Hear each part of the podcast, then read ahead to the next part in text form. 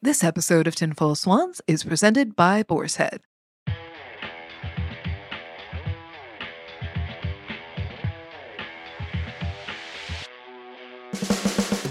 Welcome to Food and Wine's Tinfoil Swans, a weekly podcast serving up inspiring, touching, hilarious, revealing conversations with some of the biggest names in the food and beverage world, and we hope giving you plenty to savor even after the episode is over. I'm your host, Kat Kinsman, executive features editor at Food and Wine, and I am eternally fascinated by how successful, creative people become, well, themselves. What are the moments, influences, missteps, pep talks, and decisions, big and small, that got them where they are today? Picture Enrique Olvera in your mind, and there is a good chance that he's moving across it in a chef's table glow, making the mole and tostadas and other dishes that made his flagship Mexico City restaurant Pujol into a global destination and landed it on Food and Wine's global tastemakers list for 10 best international restaurants. He's expanded his reach into New York with Cosme in 2014 and Atla in 2017, and then Los Angeles in 2020 with Damian. And this year, he is adding even more to the roster with Atla in Venice Beach and Tacos Atla in Brooklyn. Olvera is a chef's chef. The biggest names in the culinary world plan trips to Mexico City specifically around their Pujol reservations, and they flock to his restaurants on America's coast because he's got so much to teach them about the beauty and bounty of a cuisine that has long been undervalued outside of his country of origin. He has been at this for a long time now. Pujol opened in 2000, and it hasn't always been easy, but the two things he has never doubted are Mexican cuisine and the people who devote their lives to making it. I sat down with Enrique Olvera to delve into what keeps him going, how he shares this motivation and passion and energy with the people he trusts to keep such a big empire alive, and about the beauty of taking some time to sweat. In a good way. Welcome to season one, episode eight of Tinfoil Swans, Enrique Olvera and the lesson of the apple trees.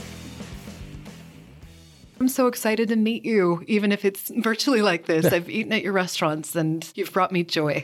Thank you, Kat. I appreciate that. Great to meet you as well. I am curious to know because I sort of know where you are now. Who were you when you were 10 years old? Fortunately, I had a really happy childhood. I was raised in Mexico City, just a normal kid going to school in a large city. My mom loved cooking, so I was also fortunate in that way. I remember coming back from school like really hungry, and she would always have something delicious to eat. And I always enjoyed also being with her in the kitchen. Ever since I remember, I loved how she would just like dance around the kitchen and how the ingredients transformed. So I was fortunate to have a really nice childhood. That's really lovely. And growing up, I know my family didn't go out to restaurants all that much. We mostly ate at home or I would eat at friends' house. What did that look like for you growing up? Where did you usually eat? So most of our meals were also at home. I remember Wednesdays we used to go to my grandparents' house on my mom's side. My grandmother is from a state called Tabasco, so she cooked from that region. I remember specifically a puchero that was amazing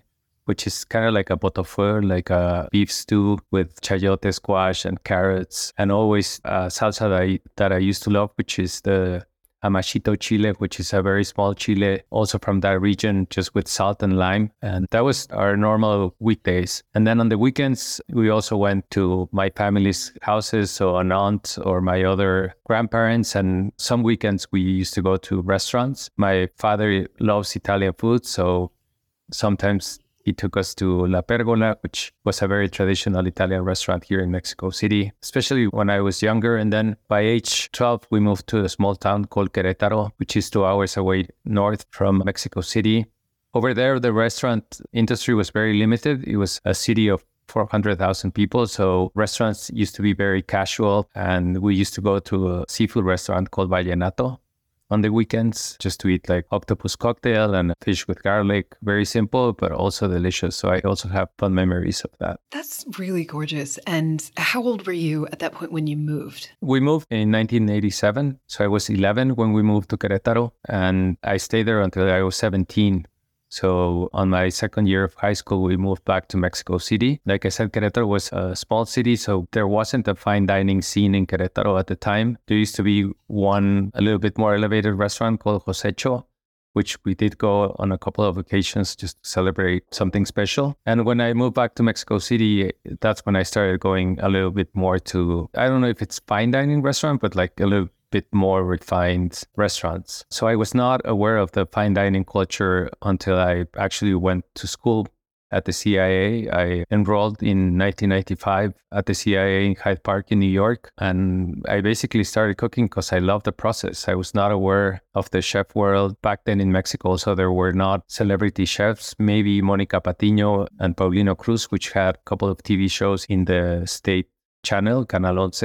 But to me, everything like eh, of the fine dining world and chefs was not part of my upbringing. No, it was it was more about searing a piece of meat in a saute pan than the glamour of cooking. This is something that's come up over and over with people who I've been talking to, no matter where they're from. They're talking about their perception of chefs was less formed by going out to restaurants than what they saw on TV or maybe got cookbooks or magazines. And for a lot of the people I spoke with, it was maybe Jacques Pepin, Julia Child, or whatever was playing where they were. So you mentioned a couple of the people who you saw. Did it ever occur to you that you would be one of those people on the screen showing people how to cook? No, of course not.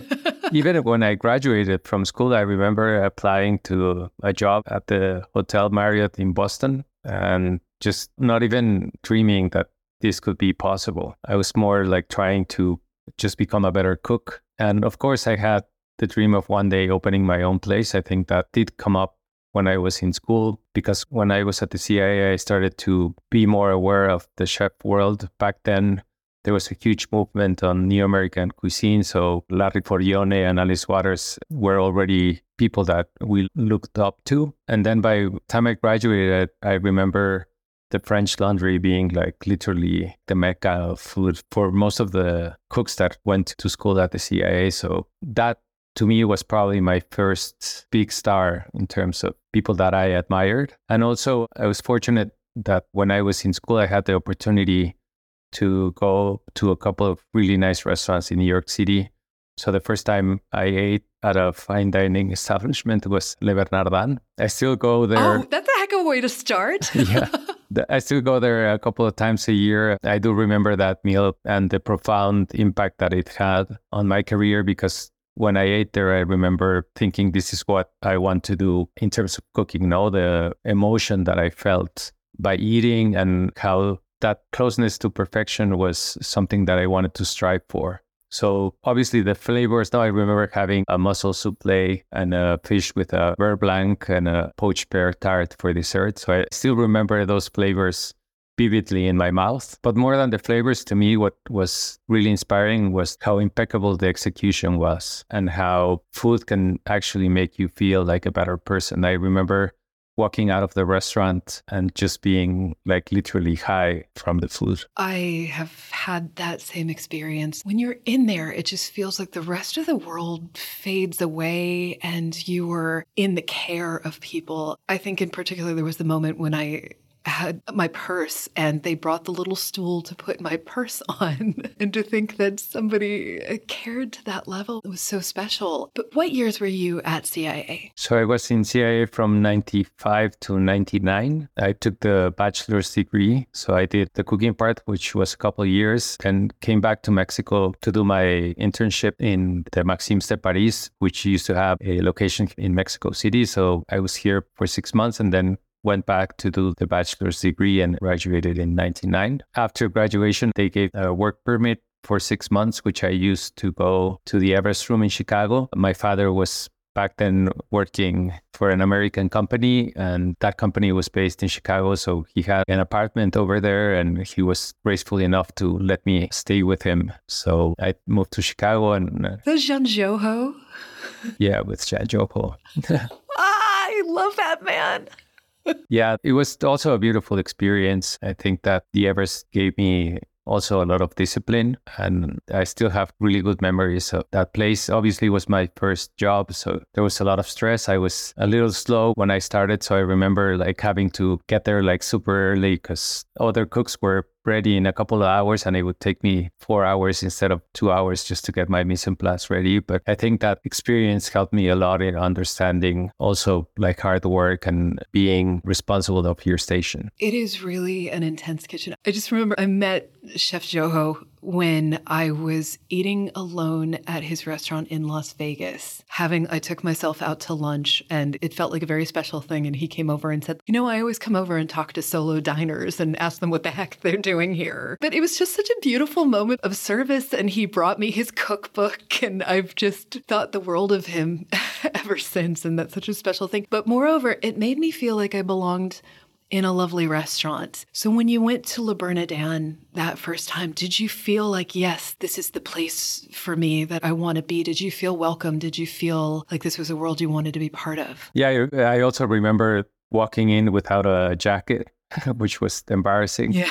and they lent me a jacket, which was actually a little large on me. But immediately they made us feel welcome. It was the first time my dad and I went to a restaurant like that. So to us, it was a little intimidating, but obviously they made it feel so comfortable that by the time we were in the main course, we almost forgot, like you said, uh, about the rest of the world and we were just immersed in that beautiful scenery, you know, because it's not only the food, but everything around it, the room, the gracefulness of the wait staff and everything that surrounds the restaurant. What were your feelings there? You walk in there, it is this temple of at that point French cuisine and things like that. How did you feel showing up there? I remember the first time I walked into the school, the first thing I felt was a sense of belonging. Good. Back then in Mexico, when I told most of my friends that I wanted to be a chef, everybody was really intrigued because nobody was a chef in Mexico. Back then, nobody chose that as a career path. It was cooking chose you, you didn't choose cooking.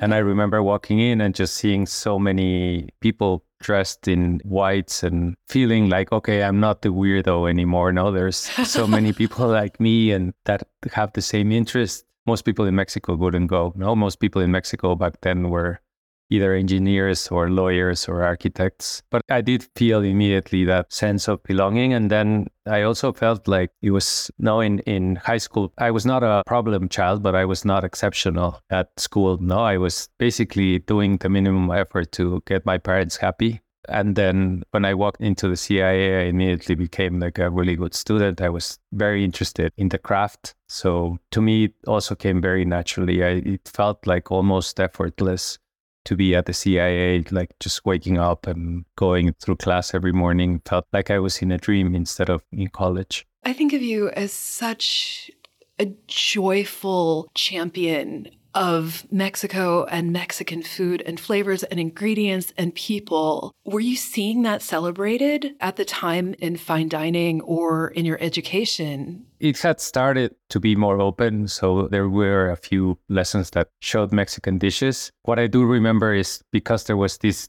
huge movement of American cuisine, I always felt inside of me that this can be done in Mexico because we have such a rich culture and such depth in our cuisine that it seemed natural that it would happen. And I was fortunate enough to move to Mexico right after working in Chicago. And to be completely honest, when we started cooking at Pujol, most of the techniques were French because that's what I learned, that's what I knew. We did use some Mexican ingredients, but we were more concerned about creativity than actually rising Mexican cooking. And it took us probably four or five years to realize that was something that we can contribute to creating a new style of Mexican cooking instead of just having a good restaurant where you could eat deliciously. I've heard this from many people talking about specifically Mexican cooking and specifically coming from traditions that there's maybe something culturally, I don't know what it is, that maybe undervalues it even internally. And I'm wondering if you have run across that, if that's something you've had to solve in yourself, or if it's something that you've always wanted to champion and had to find the confidence for. Where have you found yourself in that? I think in Mexico, what happened is that most of us that grew in the 70s and 80s, most of the restaurants were European or even Japanese. So it was not even an option. It's not that we didn't cherish it, we didn't even think about it. For us, Mexican food was something that happened in markets, in fondas, or at home were people that were fortunate to grow in a family that cooked Mexican, or people that grew up in Oaxaca or in smaller cities where regional cuisines are still very powerful and present in homes. In Mexico City, there was like a more contemporary cooking at home. So my mom used to make fish milanese and you know, like steak with tomatoes. And it was not as stereotypically Mexican as people might expect from the cooking. When I came back to Mexico, chefs started to have a bigger role in the restaurant industry. People were more familiar with the chefs that were behind the kitchens because when I was younger, for example, I worked in a very celebrated restaurant called Hacienda de los Morales. Few people knew who the chef was. So the chef figure in Mexico was not as bright as it was already in the US. And I think that is what changed after we opened Pujol in, in 2000. I think the industry started getting more robust. And as the industry started getting more robust, we understood that in Mexican cooking, there was a lot to be worked at. And it was also the time of change and creativity in cuisine where you know, Ferran Adrià and the European chefs started to work on molecular gastronomy. And there was a big rush in not only in Mexico, but in other countries in Latin America because it gave us artistic freedom. I think that was the biggest contribution of Ferran was not technique in the kitchen. I think his biggest contribution is that we felt free to create whatever we wanted. Yeah, I think that's incredibly relevant because I know that he's said along the way the experimentation and the trying and the getting people out of their comfort zones and trying something new, sometimes more important than something actually being delicious in a way that people have understood before. And that's a very artistic decision to sit in discomfort when being in hospitality is rooted in comforts and pleasure. And then it's a risk to challenge people with things. I'd love to know your approach to that. I remember when I was at the CIA, I thought being a good cook meant following recipes to the T and being able to execute them perfectly. That was being a good cook. And then I think when Ferran became such a huge figure in the industry, being a good cook started to look more like being cultured and being creative, thinking outside of the box and making people taste something that they've never tasted before instead of just tasting over and over the same thing. So to me, that license was super important because, in a way, it also gave me license to start playing with Mexican food. And that's where I felt more comfortable. As soon as we started playing with Mexican food, I also, I think I started showing more of myself. I was not raised like in a traditional home in the country in Mexico. So I also had to learn. I had a couple really good mentors, Ricardo Muñoz Zurita being my biggest mentor. No, he, I met him in a food congress around 2003 and he immediately became a good friend. And he told me like, you're an exceptional chef and you should try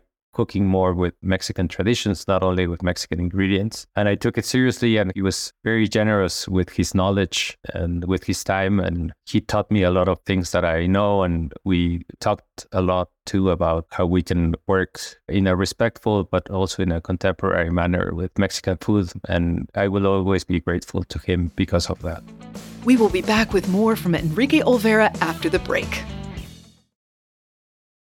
This episode of Tinfoil Swans from Food and Wine is presented by Boar's Head, introducing Sweet Bee's Honey Barbecue Glazed Chicken, a new classic flavor available only from Boar's Head that brings the celebrated traditions, signature flavors, and iconic taste of sweet honey barbecue to your local deli.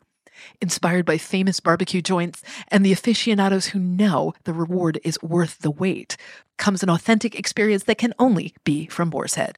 Made with premium ingredients, this slow roasted chicken is delightfully sweet with notes of honey and perfectly balanced with savory hints of hickory smoke. Honey drizzled and barbecue sizzled. Ask for freshly sliced Sweet Bee's honey barbecue chicken during your next visit to the deli counter. Boar's Head, compromise elsewhere. Mom deserves the best, and there's no better place to shop for Mother's Day than Whole Foods Market. They're your destination for unbeatable savings, from premium gifts to show-stopping flowers and irresistible desserts. Start by saving 33% with Prime on all body care and candles. Then get a 15-stem bunch of tulips for just $9.99 each with Prime. Round out Mom's menu with festive rosé, irresistible berry chantilly cake, and more special treats. Come celebrate Mother's Day at Whole Foods Market. Welcome back to Tinfoil Swans. Today, I'm chatting with Enrique Olvera. You had talked about how being in Le Bernardin made you feel and all these other things, and making food, moreover, making a restaurant that is more than the sum of what's on the plate, but is a full expression of vision and a collaborative vision that happens. At what point did you become confident that you would be able to pull off all the different facets of this? And who did you gut check this with? I don't think you can never be like completely confident that you have it under you because restaurants are a little bit like theater where every day you have to prove yourself. It's not like you already like movies that you do it once and it's there for eternity. You have to prove every day. I do think that by the time we moved locations from Pujol in 2016, we were really comfortable with how we were working in terms not only of the format of the restaurant, but also the flavor profile that we wanted to proposed to our guests. So I think it obviously, if I had worked more under other chefs, my career was not normal. After I worked for that brief period in Chicago, I immediately opened Pujol. I opened Pujol when I was 24 years old. So I had very few experience and took me 16 years of having Pujol to be able to feel comfortable with what I was doing and not second guessing myself all the time if we were doing the right thing. Do you have an inner critic who is loud? And if so, do you listen to them? Yeah, of course. Now that I'm a little bit older, I'm still very critical of our work, but I'm also more patient. I think that's the biggest difference. Before I had an urge to change quickly, I now understand that good things take a longer time and that it's a process and that we need to be a little bit more understanding that the process sometimes is not as fast as we would like it to be. There's a lot of pressure that comes with opening something. I mean, 24 is incredibly young to be doing much of anything. and to open a restaurant like that, what were the feelings? I mean, it's a bold, amazing thing to do. And talk to me about the process of deciding to do this at 24. It was a little bit destiny because I was working in Chicago and then sometimes I had Sundays off and a friend of my dad came to visit. I told my dad like I'll cook lunch for you guys and he really enjoyed what I made for them and he told me I have this very small space in Mexico City and I've always wanted to like a very casual restaurant with a bar and why don't you partner with me? I'll raise all the money and then you will be the chef and I'll give you like a small part of the restaurant. So I said yes because I was also, my visa was almost over and it was December of 99. It was the change of the century. So I wanted to be back in Mexico for that. And after a few months, he told me like, oh, I screwed up and I don't have enough money to open the restaurant. And I was already in Mexico. oh, no. And it's like, okay, I'm already here. I can't go back to the US to work because I didn't have any more months left on my work permit. And I said to myself, I need to get a business going. I didn't even think about getting a job. Yeah, so I cooked. Another friend of my father said, like, oh, we're opening a restaurant. We already have the investor group. Like, you should join us. And I joined them. They wanted to open something super big. And I said, like, I don't feel comfortable managing such a big restaurant. If you guys want to do something smaller, I'll be up to it. And we found this space in Polanco, which is the original location of Pujol, which used to be an Argentinian restaurant, which are very popular here in Mexico. And it was small enough, it's like 2,000 square foot. We had 45 chairs. No, it felt to me at that point manageable, which I don't know why I was so confident that I could do pull up something like this. Obviously, the first year we lost money. We weren't losing that much money because there was six of us in the restaurant. The floor manager, I met him when I was in Maxim's during my internship. He was the cashier, and there was a couple of waiters, and it was me, three cooks, and a dishwasher. So even though sometimes maybe we sell like a hundred dollars in one day we weren't losing that much money so we were able to stay afloat for a long time and the second year we started breaking even the third year we paid the losses from the first year, no, and it was until the fourth year that we were actually not even, I wouldn't say profitable in a good way, but just being able to cover everything. And then in 2007, I don't know what happened that it boomed. I can't say it was one particular thing. There was like a series of events that year that put us in the radar for a lot of the press here in Mexico. And that made chefs come visit from other parts of the world I can't point at a very uh, specific moment. It was just like a, that year I do remember being a, a great year for us. I was going to get to this because the pressures of all of a sudden having all these eyes on you. When I think of you, I think of you as a chef's chef because you're one of the people who, when I talk to any of my chef friends internationally, they're going to go, if they're in Mexico, they're going to go and see you. And you have that lingua franca with chefs from all over the place. I imagine that's gratifying, but it must come with pressure as well. So what was that feeling like when you start to notice that other people in your industry are making a point of coming in? I think it's a combination of pressure, but also a combination of joy. Now I remember when Michel Bras came to the restaurant. To me, that was one of the happiest days in the restaurant history. No, and it was some pressure. Obviously, you want to show the best that you can at that moment of yourself and of the team and of your cooking. But it was also so nice to feed somebody that you admire. I think that is one of the greatest joys in a restaurant. Obviously, when celebrities pop in, no, it's nice and no, it feels good to have them. But having somebody that you admire professionally, I think has this component of real joy and not only the responsibility. I was actually yelling, I was being passionate recently about Michel Bras because somebody was trying to assert to me that this whole wave of pastries that are on Instagram that have flower petals and things sprinkled all over them. Oh, there's this new thing. I'm like, have you not heard of Gargouillou? Like it, I've become the cranky older person. I think generally, but people need to know. I think it's a very Gen X place to be. I don't know if you're Gen X, but I am, and it, feeling it more and more every day. Yeah, but that's so true in cooking. When you feel like you're doing something new, you always realize there's nothing that new. I remember when I was in advanced cooking at the CIA, they asked us to create our own recipe. And I remember doing like a barley soup with saffron. No, I thought it was very creative. And then a few years later, I found a very similar recipe in a medieval book. So it's like, not only was not new, it was super old.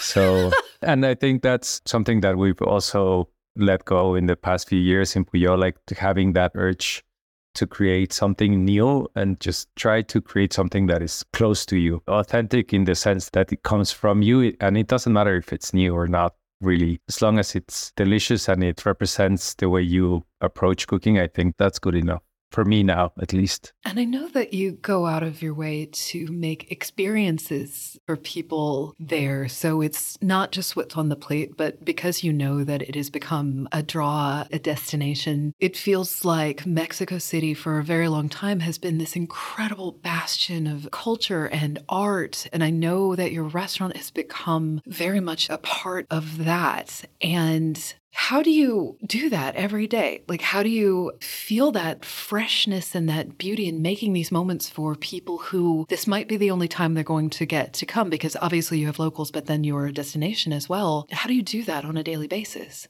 When we moved locations from Pujol, that was also a big moment for us because we understood that we needed to create a new language for Mexican cooking. Before, in the original location of Pujol, it was very Eurocentric tasting menu small courses to large courses, several kinds of proteins, no wine pairings. We were in that mode. And when we moved to Tennyson, to our new location, we said, like, we need to figure out what a fine dining Mexican restaurant is and not what a fine dining European restaurant is that serves Mexican food. And that took, I wouldn't say a lot of work, but just a lot of reflection on what Mexican culture is. We wanted also to showcase the Mexico that I grew up in, the vocabulary of what Mexican fine dining is. I'm curious about how you developed that and who you gut check that with.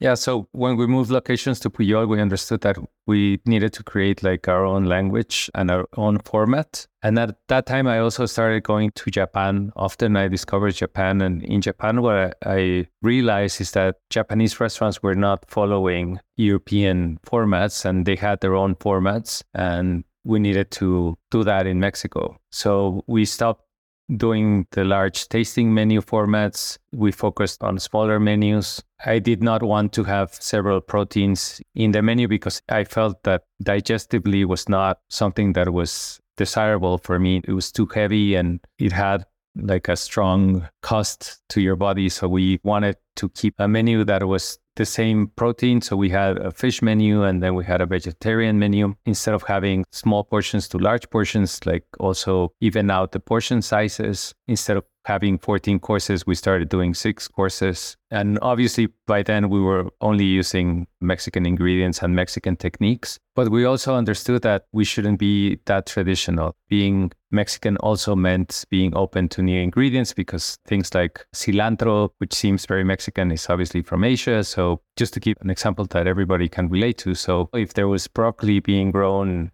in Xochimilco in the Chinampas in Mexico, why couldn't you make a tamal of broccoli. And if that broccoli grew in Mexico, it was Mexican. So we also stopped being like so orthodox about traditional Mexican food and started playing around more with ingredients that with techniques. And I also wanted the restaurant to be warm and cheerful, which I think it's a huge part of Mexican culture.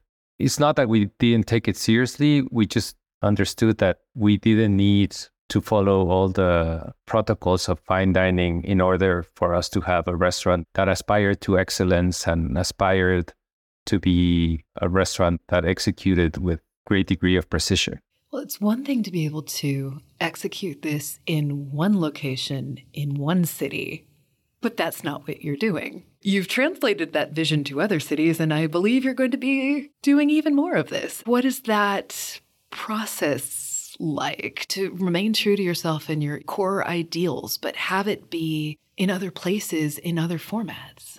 I'm very fortunate that really talented people want to work with us and they have had a huge impact on the restaurant. When we started growing in terms of restaurant locations, I understood that my role was not to be the chef anymore, but actually be a mentor that was empowering chefs and having strong chefs de cuisine. I do not run the restaurant kitchens anymore. Since 2010, there were so many chefs de cuisine that have passed through Pujol and through Cosme. So to me, I'm very grateful to them because they always leave a part of them in the kitchens and they are the ones that run the restaurants now it's obvious to say no but it's not me that it's doing the running of the kitchens and it's them so that's how you do it you have talented people you give them not only the empowerment of the kitchen, but I think it's also important to give them the recognition they deserve and having them feel like the restaurant is theirs and not mine. I'm more like a soundboard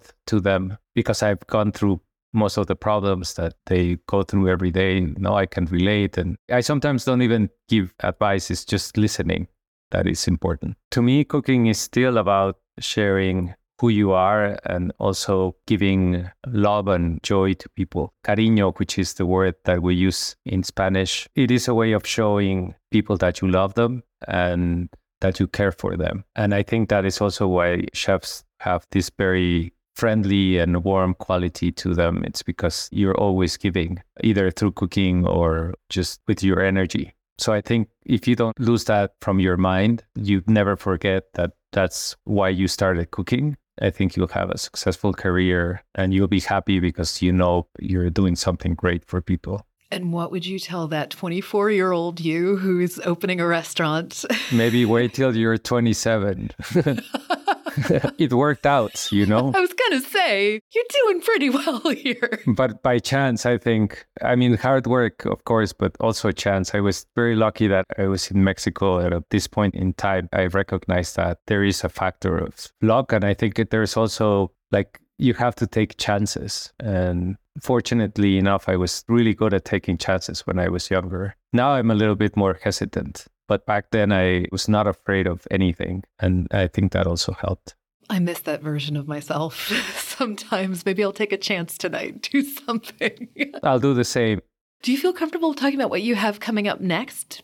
Because it's pretty exciting. We're opening a second location of Atla in Venice Beach. I don't know why it feels really close to me. It almost feels like a second home. And we're really excited to be opening in Venice. I spend a lot of time there. When I'm in LA, I like being close to the ocean, maybe because we don't have ocean here in Mexico City. and then for me personally, I think in a really good moment, I feel very serene. With these past few years, I've been trying to build a team and a company instead of the traditional chef structure, which was more like a monarchy. We have now a corporate structure that I feel really comfortable with. I'm taking a step a little bit back, powering people. I'm going to be 48 years old next year. So it's been 24 years since I opened Pujol. I'm in love with the industry. Obviously, COVID was very, very rough for everybody that worked in the industry. Maybe next year we'll be able to recover that energy and that passion and that joyfulness that being a cook meant. I remember when I enrolled at the CIA, I thought like I don't want to be this boring person that has a normal job and cooking was a little bit like for people that were joyful and a little crazy and happy and fun, no? And I miss that energy. And I think that has drifted a little bit away from our industry. And I think it's super important that we bring it back because it does show in the restaurants and it does show in the food and it does show in how people feel when they walk into your restaurant. It's not only about being professional and precise, it's also about being warm and welcoming and, and happy. I remember eating in Atla and at my table was Pete Wells and Bill Addison. And I just remember how happy we all were. It was a really, really special thing. And I just keep thinking with all this, you're somebody's Michel Bras now. Like when you come into their restaurants, I'm imagining their stomachs seizing up, like, oh my gosh, she's here. What would you say to them in that moment? I remember when I was in the CIA in January, the waiter was really, really nervous. And I gave him like a nice clap in the back. It's like, don't worry, man, it's going to be okay. Maybe it's something I have to talk with my psychologist, but I, I still don't feel that. I feel pretty normal. You're my second guest who we have talked about our therapists. So I wish everybody in the industry would, would go and seek therapy. I think it's a very good and healthy thing to do. It's personal hygiene is the most important. It's so good. What do you do to take care of yourself at the end of a busy, intense day? Just spend time with the people that I love and do a little bit more of the things that I like. I love playing tennis. That literally takes a lot of my stress, just like hitting a ball and sweating a little bit. Eating better. It's crazy that we cooks that sometimes eat so bad, oh, no? You eat like crap. every chef I, I know, know, every cook I know. I'm trying to be more healthy and be more aware. Like, don't chase the rabbit all day. It'll get you. It really will. I am curious because you know the name of the podcast is Tinfoil Swans. What does that mean to you? Do you, what's a tinfoil swan moment to you? The first thing that comes to mind is takeaway. I don't know why. There's this phrase that Andoni, the chef from Mugaritz, once told me that an apple tree can only produce apples. So the takeaway is you can only be true to your nature. If you're a cook, you have to be true to that. Okay, you just delivered exactly what I was hoping that the title of this podcast would do. I want people to have those takeaways and people interpret it different ways, but you just thank you for that being perfect. I didn't practice, I swear. Thank you so much for listening to my conversation with Enrique Olvera. Be sure to follow Tinfoil Swans on Apple Podcasts, Spotify, or wherever you listen. And we would love your feedback. If you could rate this podcast and leave a review, we would really appreciate it. And you can also find us online at foodandwine.com slash tinfoil swans. When I say us, I mean our incredible production team, Lottie Le Marie, Jennifer Del Sol, Michael Classic, Amelia Schwartz, Ashley Day, Sean Flynn, and Hunter Lewis. Make sure to come back next week for my conversation with Gregory Gourdet. Take care of yourself until then.